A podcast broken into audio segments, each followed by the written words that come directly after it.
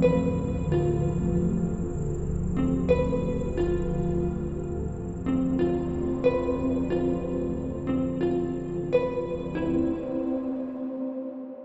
everyone, bienvenido.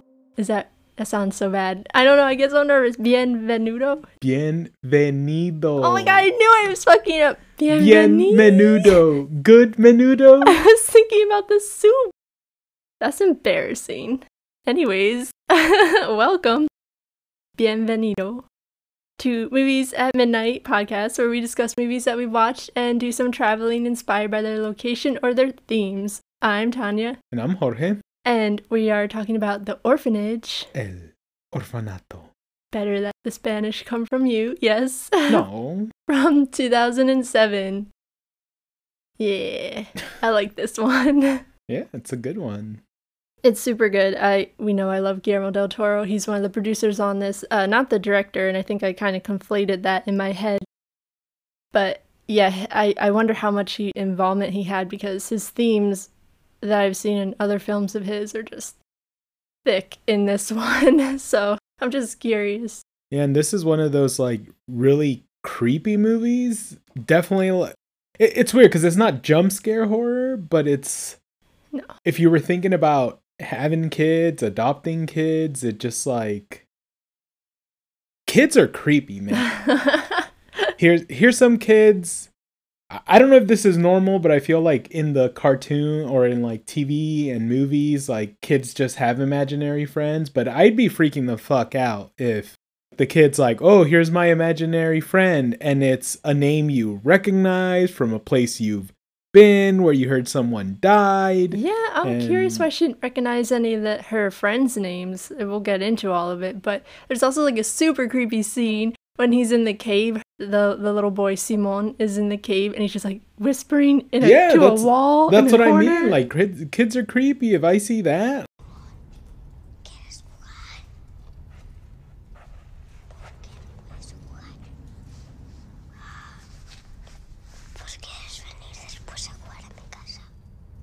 I mean, not all kids. I don't know. well, I don't know. I didn't say all kids. I just know, kids are creepy. Kids in movies. Kids that do creepy shit are creepy. Sure, absolutely. Because who not creepy when they're doing creepy shit? I don't know, if, uh, but I mean, if you hear some person down the street died, and then like you have a kid over, and they're like, "Oh, I'm talking to so and so," and that's that person's name. Yeah, Get I'm, the holy water. Get the burn the sage. I'm Call not- the priest. I'm not arguing with you. I'm not calling any priest, but I'm not arguing with you on the the creepiness factor. Interestingly, the more I think about this movie, I I kind of don't. So like some the themes are like death, loss, revenge, motherly love, love in general, but I don't really think it's about grief as much as other movies. Obviously there's like that time period, but uh during the time where maybe there should be a lot of grief, the mother never gives up hope. So I see the through line of ghosts that is in a lot of Guillermo del Toro's movies. I think it's more about like what the ghost represents, and I think it's about hope and hope living in a beautiful memory born out of death and loss, cruelty and revenge. Because, he's pretty much said this, like, come out and said this in other movies. Uh, are like a moment in time, frozen in time, an emotion frozen, uh, something that just keeps repeating. So um, I want to delve more into that once we get further in, but I like this idea of the ghosts not really being sentient. They're more these things, these ideas, these memories stuck in time that you can change or you can let fester. Because sometimes in his movies, ghosts are not great, but more often than not, they're they're good things and they're trying to warn people or they're they're a good memory of something. At least in this one. Yeah, um, and some of his other ones, I'm thinking the same thing. Like they're always these terrifying looking ghosts. I'm thinking of Devil's Backbone, Crimson Peak, but they're there to warn them about something. It's it's a fascinating way to think about ghosts when we're all over here like scary, run away, get the holy water, as Jorge said. That's for the evil spirits, for the creepy kids. They're all Get the- creepy. Get the exorcist out of them, but Yeah, and then the other thing that I thought from this movie, just how we all love to secretly tell secrets, and in this movie, like secrets lead to demise or to something bad. Kind of. I feel like, well, I'm not sure what, what secrets you're specifically referencing, but when I'm thinking back of it, it's like his friends pretty much told us, and Simon told us pretty early on in the movie what was going to happen. And we'll get into it. but he, like, right comes right out and says, This is going to happen to me one third in. Mm-hmm. So, you know, you're like, Oh, that's a child. you know. Spoilers, he gonna die. Okay, yeah. He says, I'm going, my ghost friends told me that I'm going to die young, or I won't ever grow up, which is such a See what I mean? Like, how creepy is that? Your like child is like, by the way, I'm just my imaginary friend just told me like I'm never actually gonna grow up. I And get to be like Peter Pan because Yeah. they're referencing Peter Pan and how Wendy grows up, but the rest of them don't. The lost children don't, yeah. But what a beautiful way to say, I'm going to die. Yeah. I don't know. I just thought it was yeah, very. it was very creative for sure. I mean, for a child who probably doesn't quite understand death and something that we find out about Simon is that he's HIV positive. So we, the audience, are already thinking like, is he going to be able to grow up? But now Mm. he's facing it. Not to always think it was all in their heads, right? Like you wake up from the movie and if the ghosts are just a imagery or a symbolism of the things that we don't want to deal with or our minds can't comprehend you know what one can argue that the ghosts weren't really there and some of the actions that happened it's just them finding out the information from those secrets that were kept and then acted upon yeah, their emotions that is possibly true because you you could explain everything away. There is a scene with later with a ghost. You think it's Tomas, but if you look at the timeline, it's it's definitely Simon. Those are all my opening thoughts. I kind of just want to get into it because we're already jumping into it. So I'm going to get into the summary and I'll throw up the timestamp where you can skip it. Great. Sorry in advance for all the butchering of the Spanish names. a group of friends play together in an orphanage in Spain. One girl, Lara, is adopted. Thirty years later, she returns to the orphanage with her husband, Carlos, and seven year old son, Simon. She wants to reopen the orphanage as a facility for disabled children. Simon claims to make a group of friends who his parents believe imaginary. One of these friends is named Tomas, and Simon draws pictures of him with a sack covering his face. An elderly social worker, Beninga, visits the family to discuss Simon, and we learn he is adopted and HIV positive. Lara, suspicious, asks her to leave, but later that night, when investigating noise outside, she finds the old woman in her shed with a shovel. Benigna runs away before confronted. Simon tells Lara about a game his new friends taught him. You must find something they took following their clues. If you win, they will grant you one wish. Lara and Simon play, finding his adoption papers. Angered, Simon tells her he will die soon, according to his new friends. During a promotional party for the orphanage's opening, Simon and Lara fight and he disappears. Lara is attacked by a small boy wearing a sack mask and locked in the bathroom. When she gets out, she searches frantically for Simon. Unable to find him, police suggest he was abducted by the elderly social worker, who is in fact not a social worker at all. That night, she hears a loud bang in the walls. Six months later, Lara sees the old woman, Beninga, in the street. Before she can confront her, Beninga is hit and killed by a vehicle. The police find that Beninga worked at the orphanage as a young woman. She had a son named Tomas, who she kept hidden due to a facial deformity. After Lara's adoption, her friends took Tomas out to a cave by the sea and stole his sack mask. Too embarrassed to leave the cave, he drowned when the tides came in. Lara invites ghost hunters to the house to perform a seance. Carlos is growing tired and wants to accept his son's death, but Lara believes he is still alive. She finds the bones of her old friends in the shed. Beninga had poisoned them for killing her son Tomas. Carlos begs Lara to leave, but she wants to stay two more nights alone. She starts to play a childhood game, and her ghostly friends appear. They lead her to a hidden door under the stairs. She finds Simon dead. wearing the sack mask. While searching for Simon during the party, she accidentally blocked the hidden door with objects, trapping him in the secret room. Then, that night, while trying to escape, Simon fell, breaking his neck and causing the noise Lara heard in the walls. Lara overdoses on pills. She finds Simon and all her friends in the orphanage as it was 30 years ago. Simon asks her to stay and take care of them. She happily agrees and begins to tell them a story. Carlos visits a memorial dedicated to Lara, Simon, and the murdered orphans. That's the end. I don't know why I cannot say Lara with a, with a Spanish accent. It is so difficult. Sorry. Yeah, we we open with something we reference a lot. the In our personal life. right, right, right. Uno, dos, tres. Toco la pared. It's like red light, green light. Yeah. But you go one, two, three. Knock on the wall, and then you turn around, and your friends are closer. And when you play red light, green light, are you looking at the people or do you like turn around? Because like when Yeah, when turn she goes to knock, she's like has their back right, so she can't see who's getting closer and closer Yeah. closer. You say red light.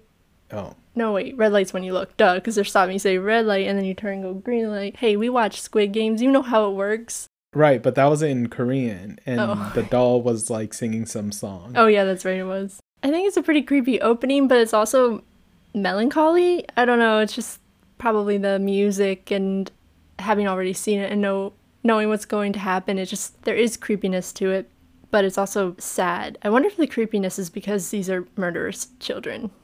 Was I know it was a prank gone wrong. I don't. I don't. I think it's sad on Well, all uh, ends. who knows? But that's what I mean about the creepiness about this movie, where there's so much tension, or the scenes are so tense, where I'm waiting for the jump scare, but the jump scare never actually comes. But I also don't get the you open the the mirror and no, nothing's behind you to get the sigh of relief, where it's just I feel like I'm at a slightly elevated state for most of the movie. So very effective then. I Right. think I think the final or the final and only it's not a real jump scare, but if you would call it a jump scare is the gut punch that she inadvertently killed her own son. That's not Yeah, funny. That I mean, th- there's a part where like Tomas, if we're gonna say, puts the key up on the door, and I, that's like another little jump scare That's type true, thing. yeah. But it's more so so ominous, and like I said, like I find kids playing extremely creepy. We've seen it in other movies where like you're in a dream state and you just see kids playing. To me, that's not a good sign. It's weird that we would find children so creepy when we once were children because it's like I don't find old people that creepy. I know some people do, but it's like when you think you'd find older people creepier than children because you've been a child, but you have not yet been an old person. Yeah, and I don't know if it's because you know it's called the orphanage, so we're assuming the kids they're the orphans, and it's like, does that make them creepier? Because like they've been close to death because their parents have died.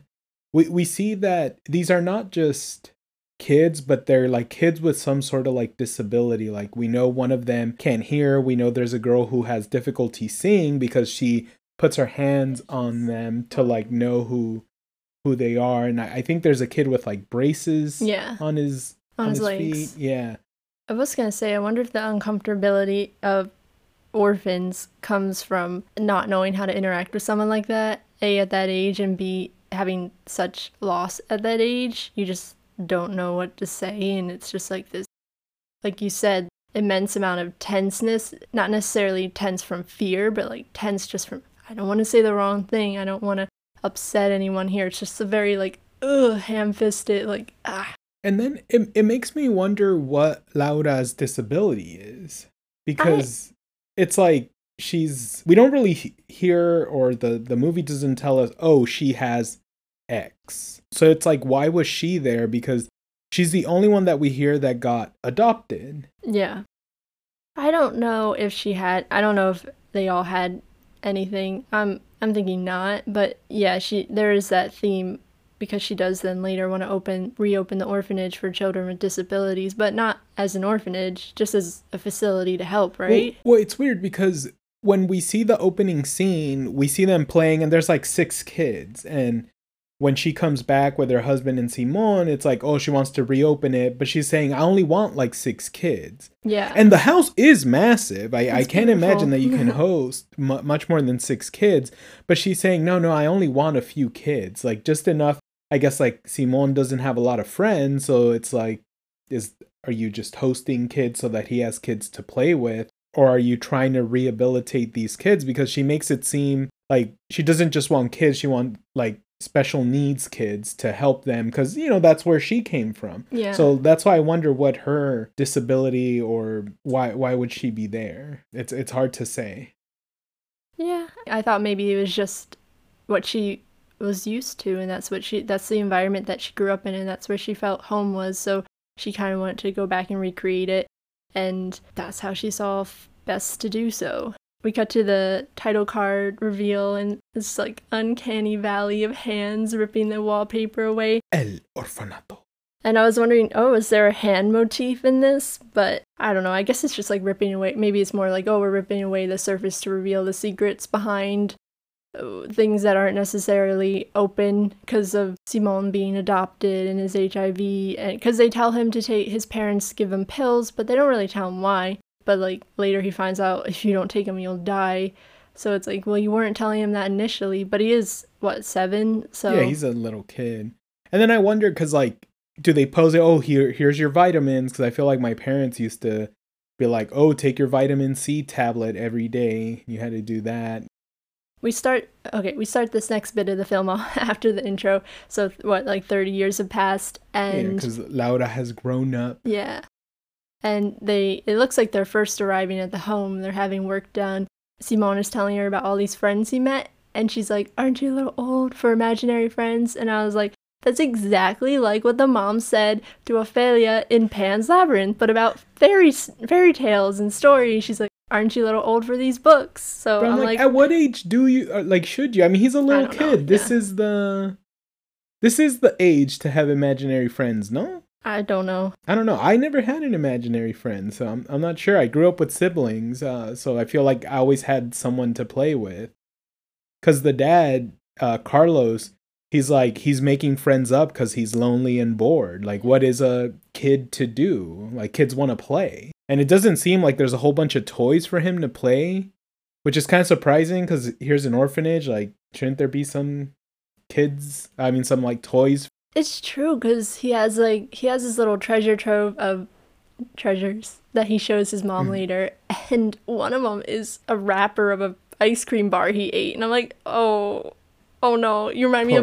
Bob from Bob's Burgers when he's like showing his kids his toys, and it's like a soap bar shaved into a dog, and they're like, oh, you had a terrible childhood. He's like, Oh, no, no, oh my god, I did. um, yeah. I do like this. It's set in the most beautiful setting.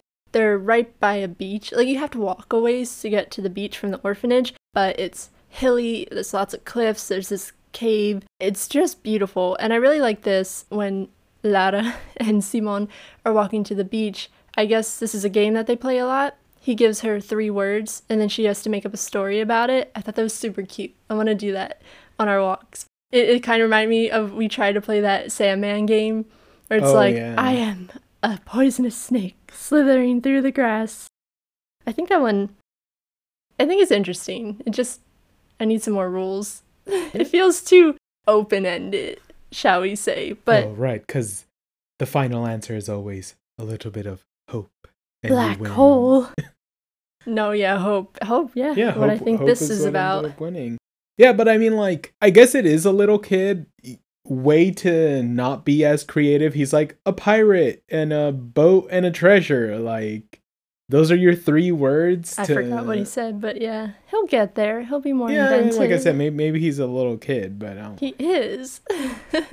I- I'm not sure what the symbol of the seashells are, but they're kind of like either dropping seashells or we end up seeing a trail of it, which I was like, oh, is that to like find your way home? That Like- creeped me out so bad. So no, actually I think that's so they go to the cave and this is the really creepy scene when Simon is talking in the corner. Nothing much happens of it, but he's like, I found a new friend, and my new friend is Tomas. Because that's where Tomas died. right. And, And, well, in Laura's defense, like this happened post her, yeah. you know, think so. adoption. So. So then Simon actually he gathers up the seashells and leaves them behind like breadcrumbs. So I think that's another fairy tale reference to maybe Hansel and Gretel. And then this is what creeped me out even more because then the next day, Lar- someone opens the door and the, there's just a huge there's pile, and I'm like, "You let him in! You let Right. the bad thing in!" But Right. he's not really bad. they need but- to be invited. They Exactly. come in. I was So getting vampire vibes. said- yeah. you said, "Come on into my said, home." Come on in. Oh, it's so good. The visuals are so good. Like that. What a great way to say you've let a ghost into your house without saying it Mhm. with words. yeah. Uh, yep. We get our visit from the social worker, Benina. Beninga. Beninga. Yeah, yeah, you're kind of like, why why are you here? I guess I don't know why social workers make calls in Spain. But other than like what, an occasional checkup, if they're showing up at your place, it's not good. Right? Well, I mean, There's they just issue. moved. Well, and so we don't know when Simone was adopted. That's true. So it's like what confuses me is so when they adopted Simone, if it hasn't been that long, I can see why Beninga would or a social worker, because later on we find out she wasn't a social worker, shows up to just check in on the family. And they're like, hey, you're moving? Okay, we're gonna come in and check in on you guys. It's kind of weird that they show up like a few days after you moved in. I would imagine that the house would be a mess, and it's Yeah. like, dude, do we really have time for this? But And all her paperwork is old. right, So that's weird. this is what I mean where one can argue if they're like, oh, ghosts don't exist. I'm uh, much more in the I believe in science type thing, right? So the afterlife doesn't exist. And it's even even the the movie poses it that when Beninga is talking to Laura, that Simone is eavesdropping. So he's like by and he's hearing them talk. yeah. And so we hear that Beninga pretty much does the mic drop, and it's like, I know that he's adopted. That's true because then after that, I think, is when they play the game. So the ghosts supposedly take something of yours and leave a bunch of clues. One clue leaves to next to next to next. And obviously, while they're while Simone and Lara are running around the house looking for everything, she's like, "You did this. Like, what are we after?" And it totally could be because what does it lead to? It leads exactly to his adoption papers. And yeah, they do. They set everything up in a really good way, which is also something that Guillermo del Toro, I feel like, does a lot. He tells a story that is ambiguous enough that you could go either way as the Mhm. audience member. Yeah, and then that's what makes it great, right? Like you can satisfy both, and you purposely don't tell your audience which one it is, right? Like, and it, it's up to the audience to decide is it in their head or are the ghosts real? Because Carlos is much more on the this is all in his head. He came like he's the one that says it. Like he is making up friends because he's bored. yeah, He heard you talking to Beninga. He doesn't know how to confront you about it, so he created this game, which now I'm like, ooh, I want to steal some of your things and put some clues throughout the house so that you can find them. yeah. I was I was smiling because Carlos has some really funny one-liners that we'll get to when we get to it. And then Laura, on the other hand, she's very pro believes in these ghosts because when Carlos is like, hey, there's some weird shit going. Simone's been missing for like six months. We're never going to find him. We need to get out of this house. And she's like, nope. Give me two days. There's some supernatural stuff. She's the one that invites the medium over. So I feel like here are the two sides that Yeah. are Because he probably just wants closure at this point. He Right. wants to move on. Yeah, because I mean that's the the and other movies have said it. The worst thing for a parent, other than like a child's death, is a child's missing. Because Yeah. at least then you do have the closure. You know whether you bury someone, hope. right? And you're always like, no, there, my child is still out there, which is what Laura's feeling for Simone in this movie. Uh, but Lara throws out the social worker because I don't know. She's just like senses something off with her, and she's just like, "Can you leave?" And I'm like, "Can you ask a social worker?" Yeah, to like leave? can you can just throw him out. she's like, I'm gonna write this down in my report. I know, right? But then that night we hear some banging, and I was at first I was like, "Wait, why is it happening now?" But then I think it's probably Benigna, Beninga. Beninga coming back multiple nights to try and remove the evidence of the murdered children. Which is so weird. Like, why would you wait this long? Like, did you assume the was orphanage was going to be? abandoned. Right. So did she assume like it was always gonna be abandoned, and now she's like, oh shit, somebody moved in. She's really old. So- So, she probably thought she'd die before anyone would find that. And she. It is a really good jump scare because, uh, there we go. So there are some jump scares. Um, because Lara goes out and she goes into the shed, and then we just see, like, I think she has a flashlight or something, and we just see it shine on the old woman's face, and she's like, but then the way she shuffled away and just like ran with her shovel, it was so good. It was just like doop doop doop doop. But I'm sure I mean I wouldn't chase her either. I'd like, that's weird. I'm not dealing with that. I'm calling the police, which I think she does. I know she calls them later. she well, she finds calls them after when when Simone is missing.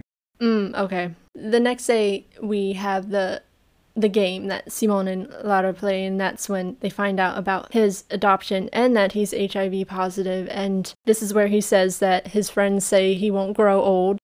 But I did think it was so funny because they sit him down to talk to him, and they're like, "Listen, we we were always gonna tell you this. We just weren't gonna tell you this soon, this young." And they talk to him, and he goes, "What are you gonna tell me next? That Father Christmas is alive?" Lo de los Reyes Magos también es mentira. Mira, Simón, Simone is so freaking cute. He's like the cutest child ever. Oh my god, I can't stand it. I wish he was in more of the movie. It is really sad. He's like, "Oh, it's a, like you're lying to me. You don't love me," and then it's just like, "Oh no." That's like the beginning of the end for Simon. So one one thing that I found a little bit odd is so if Simone is talking to these ghosts and the ghosts know he's gonna die young, but Simone also tells Laura that she's gonna grow old. Maybe he already meant like you are old. Oh yeah, and Sick then, like, you know, for, for a kid, yeah, they're you You're know so old. any adult is already considered old. So uh, maybe it's something like that. But I get the sense like Laura was gonna grow old and die, and Simone was gonna die a child. But spoilers, uh, Laura ends up dying at the end of the film. Yeah. So she never got to grow old either. But I don't know. For for a kid, thirty is probably old. Yeah. I think she's 37. I if I recall correctly. Yeah, so then it's like orphanage tryouts where is this a thing? Like when orphanages open up, are they like bring the orphans from the surrounding towns and let me talk to them and see which six are going to make it? But also, it's like, are these your parents with you? Because they all have chaperones that feel like parents. I don't know. Maybe Well- it's like if you need special care and your parents can't handle it, send them here. Yeah, m- I don't I'm know. I'm not sure what the the metrics that they use to like how they even contact these cuz we don't know where they lived before, right? So we don't know if this is a new town for them or they just move, you know, 15 minutes into this orphanage or whatever. But I was just like that's so weird cuz you know, we we just watched The Orphan and they go to the orphan, but I never thought like where do the orphans come from? And it seemed like there was a lot more than 6 kids there. Yeah, that is kind of messed up. It's like, ooh, tryouts for Right, the. yeah, and what? And, and so maybe it's like they reached out to a few, maybe uh uh some hospitals where they're like, Yeah, hey, we want to host six kids. Because these are also special needs kids. they are all wearing masks, though, which does that make them feel more comfortable? Like they can be more themselves? I would is- assume so. Is it is it because you know later it, it will seem less weird that there's a, a kid wearing a full on sack on his over his face? I don't. It just seemed. I don't know. I was like, that's a choice. Okay, we're we're doing a meet and greet, but And- everyone's wearing masks. And I, I would get behind like kids feel safer. Yeah, but the parents are wearing them too. Eh, maybe that's to like to make everybody feel better about it because you're trying to hide. Well, I wouldn't say you're trying to hide, but No. it's easier to interact with other people when they can't see who you really are. Hmm. Yeah. For something that feels like it's going to be very intimate and you're home for a long time, I, I guess you could ease yourself into it. It just seems very like, let me build up walls from the get go. So Lara and Simone fight and she slaps him in the face. Can we not do that? What? I was just, oh. You want to take care of people's children? You can't slap people. Yeah, where's the social worker now? Oh my gosh. But yeah, so they get in a fight. Oh, but it's Simon wanted to show her Tomas's little house. And it's like, uh, huh, okay, sure, some other random thing he made up. And she's like, no, I can't. And he gets mad at her because she won't give him the time of day. And now it seems Like he doesn't even want more kids there. He wants all of her attention. So it's like so you're the parents say. I think Carlos alludes to it or Right. says it, yeah, but I don't know. Maybe it's true, maybe not. I don't know. She's upstairs alone for some reason, and we get the iconic Tomas outfit with the sack. It is so phenomenal. I love it so much. You really don't need to do much to make something creepy. It is just like a testament to just like different art direction and what you can do. Like you can make these fantastical beasts, like in Pan's Labyrinth, super imaginative and creepy, or you can throw a sack over a kid's head and it's just as creepy and it creates like such Kids a in general are creepy. You don't need a whole lot. it's the face. but it's it's also the the bag and it, it's it's keeping it simple. You don't need blood and gore to make something scary. you can. By I mean, you means, can, right? You don't need you don't it. need so it. Yeah. It's uh maximize the use of what you got, right? Like Michael Myers was that William Shatner, Shatner mask. mask. So so it's like so simple yet now it's iconic. And I don't know how many people would think that Tomas's mask is iconic. It's but- iconic to me. right like I, I would i would instant instantly recognize it but it also remembers it reminds me of um Trick or treat. yeah Sam. there's that there's that little kid in the orange jumpsuit Yeah, that's so I but see that. actually i don't think that's an actual little kid it's like a i think it was like A pumpkin alien? yeah, demon or yeah, it was, uh, something. something else yeah yeah. I guess upon first watch, you're like, oh my gosh, that's Tomas. But this is before Simon goes missing, and yeah, I think Lara thinks it's Simon, and because she approaches him and she goes to lift up the mask, and he shoves her into the hmm into the a very bathroom. Child Yeah, yeah. And slams the door on her fingers. And then when she Oh, yeah. finally gets them loose, she like twists and falls into the bathtub. And I was just like, damn, Simone, you wrecked her. hmm like, what the fuck? had it coming Ooh, I don't know about that. We don't he left her combat violence or she violence. left him Go to therapy. Talk it out. Yeah, when she finally gets out, oh, it's kind of embarrassing too, because she finally gets out. But she gets out because Carlos lets her out. Okay, he's like gonna privately be like, "What the hell happened?" Let's no. There's a gr- there's a crowd of people behind them, and I'm like, "Oh, yeah well no it's one's- opening day at the orphanage so Why are you upstairs in the bathroom area? Like, Yeah. no one is sending their kids here." And then, definitely not now because she goes to look for Simone and rightfully starts freaking out. But now she's tearing masks off Mhm. children's faces, and I'm like, hmm, that's Yeah. not a good look. so this is where she goes into that door under the stairs. My parents had a house that had storage under the stairs. It was really cool. Uh, there wasn't a secret room to the basement. I don't believe. as far as you as far as. I knew, correct. Someone welded it shut for your protection. Well, at least there are other ways to get to Did the you try basement. ripping the wallpaper and see if there was a door? No, because there's a door like right down the hallway that went to the basement. It was fine. But yeah, she like knocks over some poles or something and they make a point of it. Not like a point enough that you would notice. Yeah, they just show it. But yeah, I I That's didn't it. I didn't think much of it my first time watching it. That is Simone's That's- demise. What is it? The last nail in the coffin. Oh yeah, that's sad. But yeah, so she starts looking everywhere else and she goes out to the beach because I think the tide's coming in and she is running through the water and she does see someone in the cave. And I'm wondering, no, it can't be Simone yet because he's still alive because he dies that night when you hear the thud. Spoilers. Oh, I gave the review, the summary.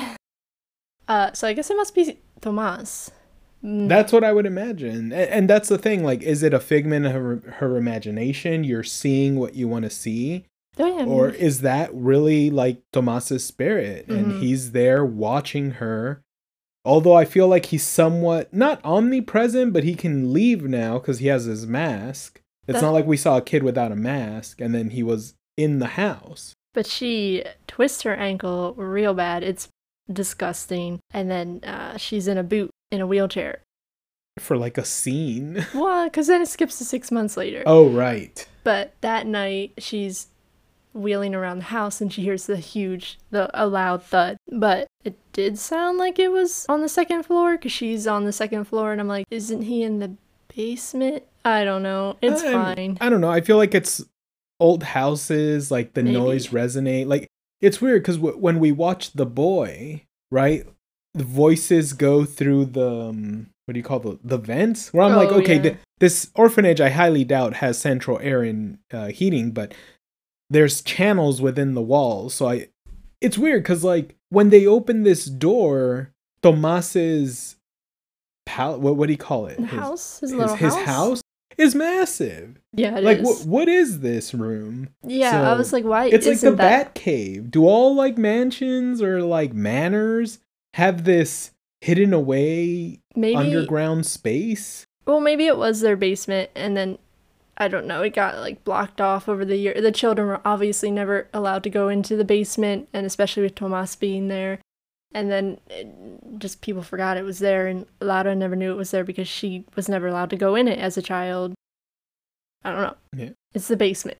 Yeah, she she hears some sounds, but I'm like, was he screaming? Wouldn't he have been like, "Mom, mom, dad, dad, somebody come help"? You'd And- think. And it's like maybe he was doing that, but nobody heard him. So by nighttime, his voice was just gone. Mm. And so then you end up with some creepy. That's true. There was a very loud party, and she left the house pretty soon after and twisted her ankle and then went to the hospital. So, all that Yeah. time with him alone in the basement, because they call the police, and the police suggest that Beniga, Beninga. Beninga abducted him because she is not a social worker. And, you know, why else would she be there? She's being weird. She was digging in my shed. hmm I don't know. So that is the working theory. Oh, this is another thing. I I forget about this. There before we cut to the six months, Lara finds a doll in Simon's bed. So I'm I was wondering, oh, is that the kickoff to the ghost games? I took something of yours, come find it. Yep. But she never does. Well, she does eventually in the end. right. she does six end up playing that later. game. Right, but I'm just curious if that doll was a, the first clue. Yeah, I, I yeah. I'm pretty sure that was. Oh, because it led her to the the window seat. Yeah. Okay, good storytelling. Yeah, the doll goes to the picture that takes her to the rose. That goes to the what the hell did I write? the garment to candy to the doorknob oh, that doorknob. and then the key, All right, there you go. which I leads just her to the shed. That was a side quest. Oh, side get quest. into yeah, it. when you're exploring, make sure you do side quests, not just the main quest. No, because the final key was the doorknob, and that eventually leads to that secret door. Mhm. But she was looking everywhere in the house, couldn't find it, and then goes out to the shed to check it, and then that's when she finds the body. So I'm like, that's the side quest because then she doesn't pick up the the searching game again for a couple of days. But we're jumping ahead. Six months later, we are in therapy. We've seen they Lara's still looking. I think Carlos is probably begrudgingly still looking, wishing that they could move on, but you know, he's helping her out.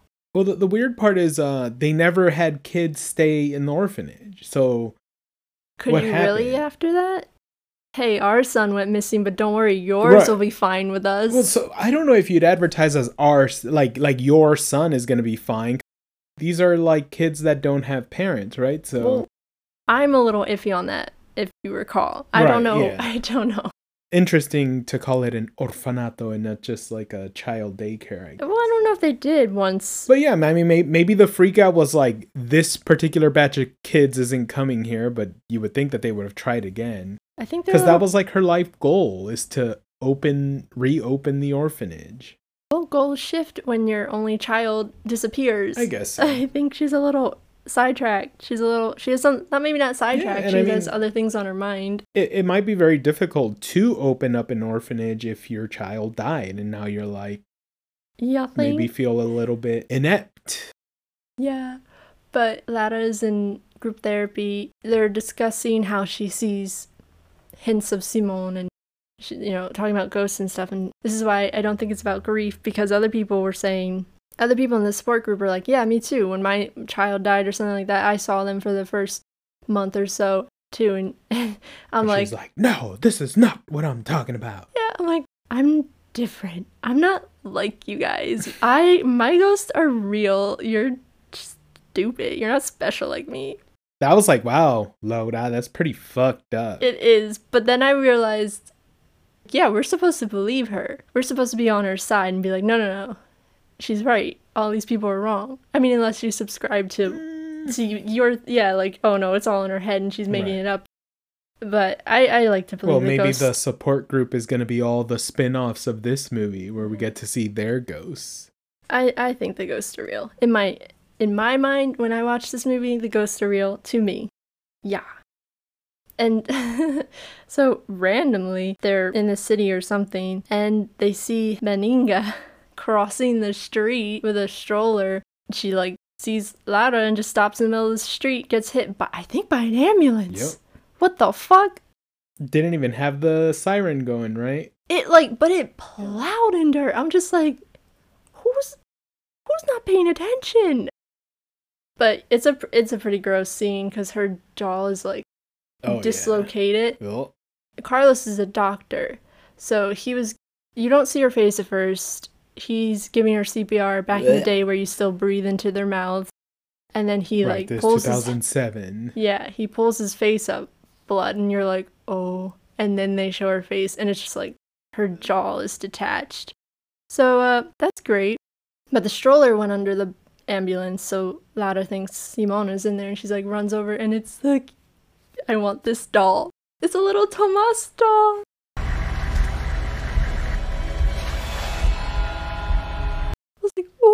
Yeah. it's so cute. I guess that was just to close out her storyline. Well, no, her storyline continues. No, I mean, um, Benigna's. Right.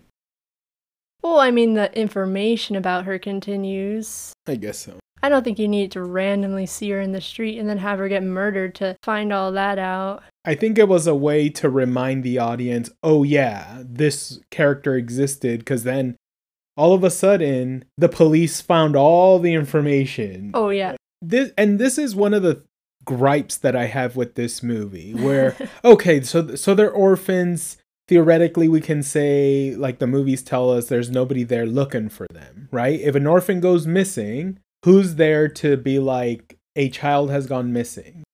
So The workers. Right, like oth- other than them. So, yeah. And just to err on the side of caution and being more conservative, in the picture that they show us, there is more than six kids, right? Like there's Maybe. there's some rando It could have been staff. Well, well, well, I mean, like, and then there's staff, and it looks like there's at least five plus staff members, Maybe. and then because Laura was like, "Oh, this was so and so, this is so and so, blah blah blah," and they're like, "Do you recognize this Her, woman in the yeah. back?" And it's like, I I don't know because apparently she had just started working relatively soon from when Laura was adopted and then left the orphanage. hmm So that's who's there. And then the kids play the the trick on Tomas where they take the mask and he ends up dying. So now we have one kid that's that's a missing. hmm And so Beninga would definitely be like, Where the hell is my son? Where's that missing child's police report? Was there ever like how did the police not see, oh yeah, there was a missing report that was filed? Because she hid him. No one even knew that she had a child. I think that's how they discuss that. But like the orphanage would know, right? Like Uh, it may, they make it sound like she didn't tell him she had a child, stole him into the, well, I the mean the building in the dead know. of night. So it's like the kids know, but the staff doesn't? Yeah, children are children keep their secrets, Jorge. Yeah, I don't know. That's They that's probably mighty sus. Found him and killed me. him on the same day. So then the kids are like, score, we ended up getting away with murder by killing the one kid that theoretically doesn't exist. I don't think that's how they were thinking. They were just bullying yeah, as kids so, like, do. And then we get this like memory where Beninga ends up poisoning the kids, which I'm like, okay, is she the chef? Or we don't really know what she was doing there. But now you have six kids, or five, because Laura's the sixth, that died or went missing. Because then, then we find out that after they were poisoned, so it's like, did they go to bed? They died. Beninga's like, let me go cremate them. No, because she, their bones are full intact. Well, so the bones are there, but like, doesn't Laura find the ashes? Was that ashes, or maybe she, I thought I know, maybe, she just hit her in, in cement? Or Because like in, in 30 years, would the body decay like that? yeah, why not? Okay, I don't know. I feel like bodies decay way faster if you leave them out in the open. I know that they weren't necessarily. Yeah, because I mean, they, they, but they said they were in the shed. So it's like now you have five kids that are missing. The staff would have been like, whoa, we got some missing kids. But maybe they're like, oh shit, the the inspections coming in. We better tell them that we're in order or they're going to shut us down for losing five kids. Or maybe that's what shut down the orphanage. You know, she fled and they're like, we can't take accountability for this. We don't know what happened. They said, you're not reputable anymore and, And I- I we're shutting like you down. Then during this police investigation, they should have said like, "Hey, after you left, weird shit happened. Six kids went missing. The orphanage was shut down." Because they, I don't even know if they tell us why the orphanage was shut down to begin with. no, they don't, So to my memory. But, you know, she she enters Lara's home under false pretenses. So I have a feeling she's used to making up names and creating new identities for herself. Beninga. Yeah. We do find out after her death that Tomas was her son, and those children pulled a prank on him, took him to the cave, and then to stole his mask, and that's where he drowned because he would rather die than have people see his face. It's terrible. Yeah. Terrible lesson for your children. So this scene, okay, so this next section of film for me is a little like, I could skip it. It feels like we're veering off track. Uh, Lara goes to this lecture of I don't know a say a ghost like hunter a or something. or something. It's the Spanish version of Insidious. What's Yeah. that lady's name? Oh yeah, yeah, where they Because she has like they had the whole setup. she has those two guys. They're setting up They the do. cameras. it was okay so what was interesting first was she goes to a lecture and this guy's giving a lecture on doppelgangers and how they're a passport to the other world. And we don't really touch on doppelgangers do we in this right? So i'm like hmm are yeah, we like this isn't like there was twins or Yeah. i was like maybe they're setting up this idea for another film in the future. Because i was like i kind of want to delve more into that. What do you mean it's a passport into the to another world? What does that mean? But we don't get into that. She just talks to him and about doing a seance or something at the orphanage and he has a crew so they bring him. Like you said everyone's setting things up. And this is one of the lines that i thought was really funny from carlos is because you know carlos is this skeptic and he's like i don't believe this woman. There's one woman who's gonna sense everything and feel everything and let them know what happened. Someone says like oh if there's anything anyone here she's gonna see it. And carlos is like if there's anything here i hope we all see it. Si hay algo que ver, Aurora lo verá. Si hay algo que ver, espero que lo veamos todos.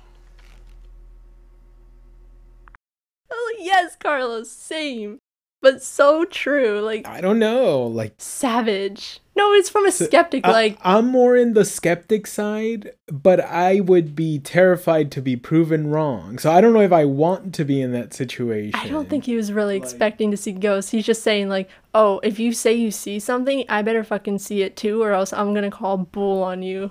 Yeah, don't give me Yeah. that bullshit. Oh, I felt something. Yeah. But I guess it, it is during this seance because um so Laura wants her to reach out to the spirit of Tomas because she was like, "Oh, Simon has talked to him."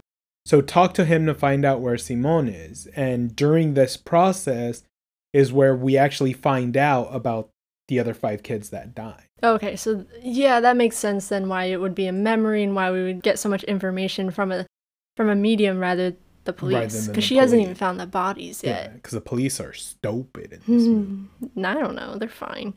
We don't really see enough of them to know what their deal is. Maybe I'm gonna call an orphanage or two in my area and be like, "Yo, do you have records of how many kids are there?" Would they tell me that? Can you? I feel like you're gonna get put on a list. I don't know. Can you not? Maybe I'll Google this incognito. oh, Someone let me know. Is there like a public registry of like orphans in your area? Orphans near me? Like Google. oh my and- god, orphans near me. That sounds like the worst Well, I just feel app. like No, I just see that as Well, an app. yeah, Orphan, orphans near me. yeah, Find your next very child. cringy app for. But it's just like I find it hard to believe that six kids went missing and nobody knows. No, you're right. I agree So- with you. And it's like, okay, 30 years before 2007 is what? 77? It isn't that that long ago, right? Well, I guess someone somewhere says during this whole sequence that ghosts are a trace, a knot, an echo repeated, which is a repeated Mhm. theme of ghosts in in films that we'll say Guillermo del Toro has a hand in because I don't know how much this is his film versus the director's, but I did want to say like a theme is the kindness of ghosts versus the cruelty of humanity. So this is different than a lot of them, but or we'll say the Devil's Backbone and Pan's Labyrinth are both set during war periods, and you think these ghosts are bad. But really, what's the bad is all the humans around you. So I was also thinking that because it's like this echo or this idea that's stuck, you who interact with it as a living human being can kind of affect it and you can grow it into something different or you can like apply emotions to it that make it kinder because some of these ghosts have been the way that they've died or the circumstances that have caused their demise have been really tragic and kind of evil. So it's like, why would that echo be good? It's created out of an evilness. So I'm almost like, and then like the kids don't deserve, in my opinion, don't didn't deserve to die, but it's not like they didn't do a terrible thing themselves. But when we interact with them, do you like them? I think, and ultimately they're trying to help Lara find Simon and reunite everyone. So I think in a way it's like your own interpretation of what this memory, aka ghost, is, and that's like recreating it into something ple- not pleasant, but you know, like palat not palatable, something good, something there to help you. Balance it may has look been restored. maybe See, and, and I kind of see, at least from the the kid's ghost point of view, is that Simone is the side quest. I don't know how much they care about Simone being found, but at the same time, they're in unmarked graves. So I feel like when they're starting to interact with the kids, they're like, come find us. And maybe the way for her to find them is through Simone first, but I feel like that main quest is for the kids to be found. Like these are the kids that died there. Remember that. Yeah, that's interesting. I never thought of it like that, but I could totally see that because it's almost like a parallel idea too. When the husband uh, he kicks everyone out, all the seance people out soon after, and soon after they find that the, out about the children being poisoned and all of that, and he's like, they want money, and she's like, they didn't ask for payment, and he's like, fine, they want knowledge. They're using you to talk to ghosts, and that's like a perfect parallel to what you just said about the ghost children using Lara's grief about Simon to yeah find them, find their graves. I, I found it weird that they didn't ask for money. I mean, I've never used the medium, but They would definitely. in Insidious, right? They charge. they should. I mean, if that's your You're- profession, You're, you're, you're charging a I don't service. Believe it, but if that's what your job is, you should charge for your services. Ghost hunters, let us know how much you charge. I'm not gonna hire you. It's just a question. There's there's a few places around here that charge me to go ghost hunt there. True. I'm not sure what prompts her to do it, but she kind of picks up that find. I feel like she remembers the game Yeah. Okay. Maybe. because she's because now that she's like, oh, the kids are gonna talk to her, and she's like, oh, they talked to Simone by playing the game, and then then she was like, okay, we're gonna play this game because she f- doesn't she starts doing the un dos tres toca la Not yet. She starts So That's first she towards the very finds the the doorknob. First, she goes to the list of what you mentioned, and the last clue is the doorknob because the doorknob Oh. opens. But as I said, side quest, she goes out to the shed because she cannot find a doorknob that matches it in the house. And for the record, I just wanted to say there's so many different doorknobs in this house, and Oh, they're yeah. beautiful. I was obsessed. My parents' old house used to have those glass doorknobs. They had a very, it was a Victorian house. They had the tub that had the claw feet. But yeah, so she goes out to the shed, and that's when she finds their bones. Mm. And then we call the police again. so at this point, Carlos, I feel like he's just broken. He's like, I can't anymore. Leave with me. Because she keeps saying, Oh, I feel ghosts, I see ghosts. There's a ghost in bed with her, and she thought it was her husband, and her husband's like, We gotta go. And she's like, No, I wanna stay two more days here. And in those two days, she rearranges the entire orphanage back to how it was when she was there as a kid. She even gets into a little outfit. And I was like, was that left there? Because ah, I don't know where she got It's that. for the RP. Uh, yeah, I was like, well, this is role play. okay. But this is where she does the uno, dos, tres, toca la pared. And she does it a couple times. And then we get a shot of her, of like over her shoulder, and all the ghost children are there. And we both just went, Well, because like she does it a few times and like nothing Yeah. happens. Yeah. Un, dos, tres, toca la pared.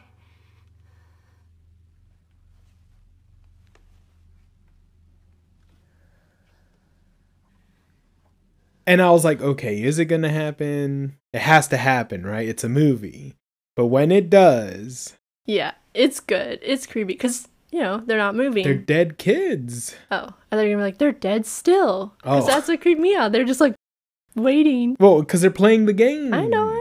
They eventually lead her to the door under the stairs and they like trap her in there or they shut the door on her. So then what? Does she see light coming from it? Does she start ripping the wallpaper? Yeah, she does. And that is the doorknob. And good thing she had it in her little Oh yeah. baggie. Well, yeah, I guess if you're that's the goal of the game, you gotta have it on you.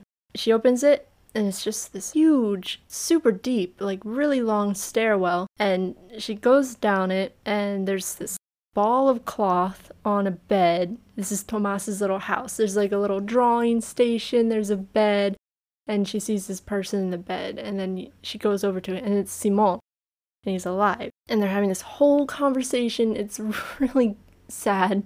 You know if you don't know maybe it's really sweet you know? But then i think that the ghost children start banging and making all of this noise. And she's like make them go away. You can make them go away. You're the one who's always talking to them and uh, he makes him go away by revealing he's dead. The cloth just like slips away and there's nothing there anymore. And then you see the railing on the stairs and you realize that there's a, a broken piece and there's a body there on the ground. So that was the thudding like simon had fallen off the stairs and i suppose broke his neck. She finds him in the mask in the Tomas mask. So hence my belief that he's the one that trapped her in the bathroom and he's dead. It was very upsetting But you knew he was dead. It's been six months. i mean you or were know you holding on to a little bit of hope that he was still out there? listen when you're watching a movie and Yes, it's it's still a very sad scene. I'm not saying it's not no, no, sad. no. I'm saying when you're watching a movie and a character finds someone alive, it's like, I don't know, maybe the ghosts were keeping him alive. Maybe I'm not thinking about the logistics of it in that moment, but yeah, in retrospect, it's like, how was he surviving? Where was he getting water from? Maybe there was maybe there was a water system down there. Tomas lived down there. Maybe there were hand food down there. Yeah. You know. Oh, just What is that little pulley thing in houses or the el- the the service elevator? yeah So yeah, maybe Beninga used to send them some food. Yeah. Oh, but no, it's heartbreaking. And then she just takes a bunch of pills, right?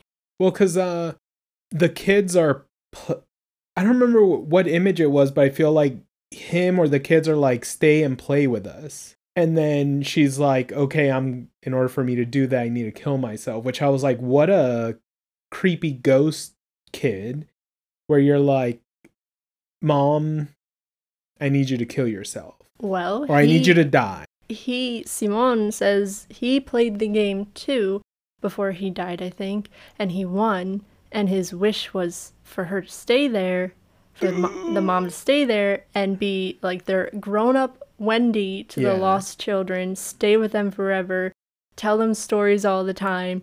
And she is like down for it. She is Mhm. super excited to do that. Well, I don't know if she's super excited. I mean, She's happy.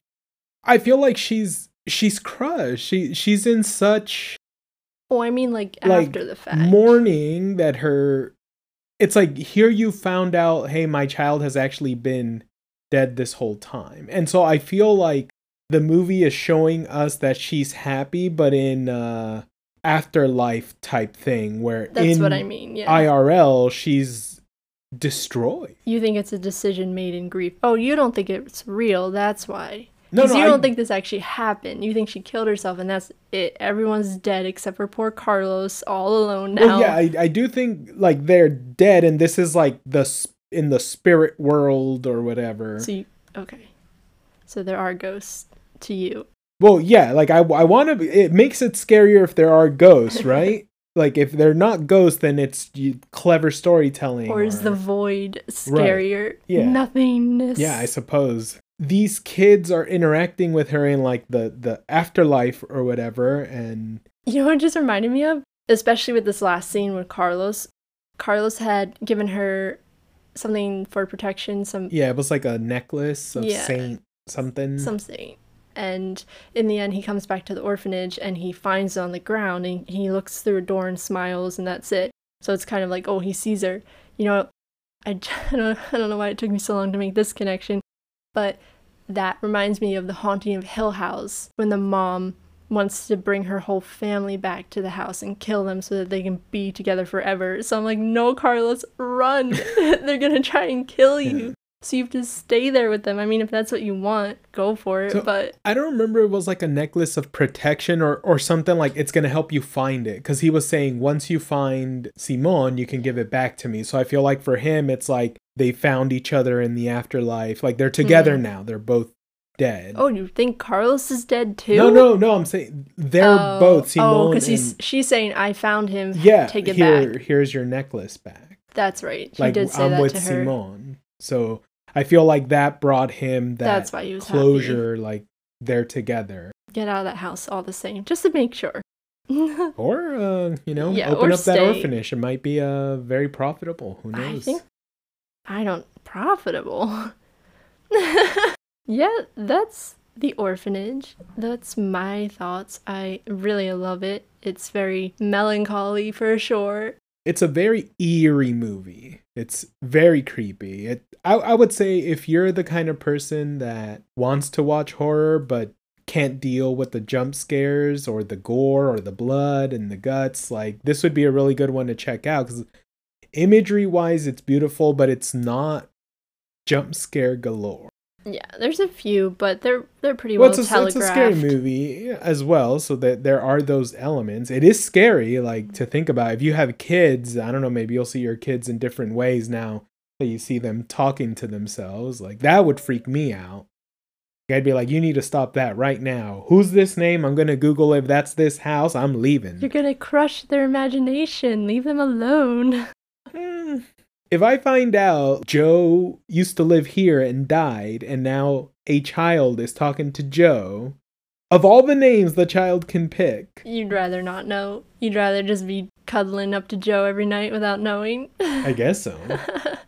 Yeah, and I mean there is beauty in not knowing, right? Like sure, sure. when the police come, I can be like, I don't know. I don't have to lie. Because if I do know, I have to, am I siding with you or am I giving you away, right? That's a very big decision to make. Do I lie to the police and now I'm an accessory? Or do I rat? And we don't rat. But it's easier if I just, I have no idea. Sure, knowledge is a great responsibility. That, those are all my thoughts about the orphanage. You should totally watch it. It's a, it's great. I love it. Tell us your thoughts about the film and leave any suggestions for future films you want us to discuss. And thanks for hanging out. Thanks, everyone.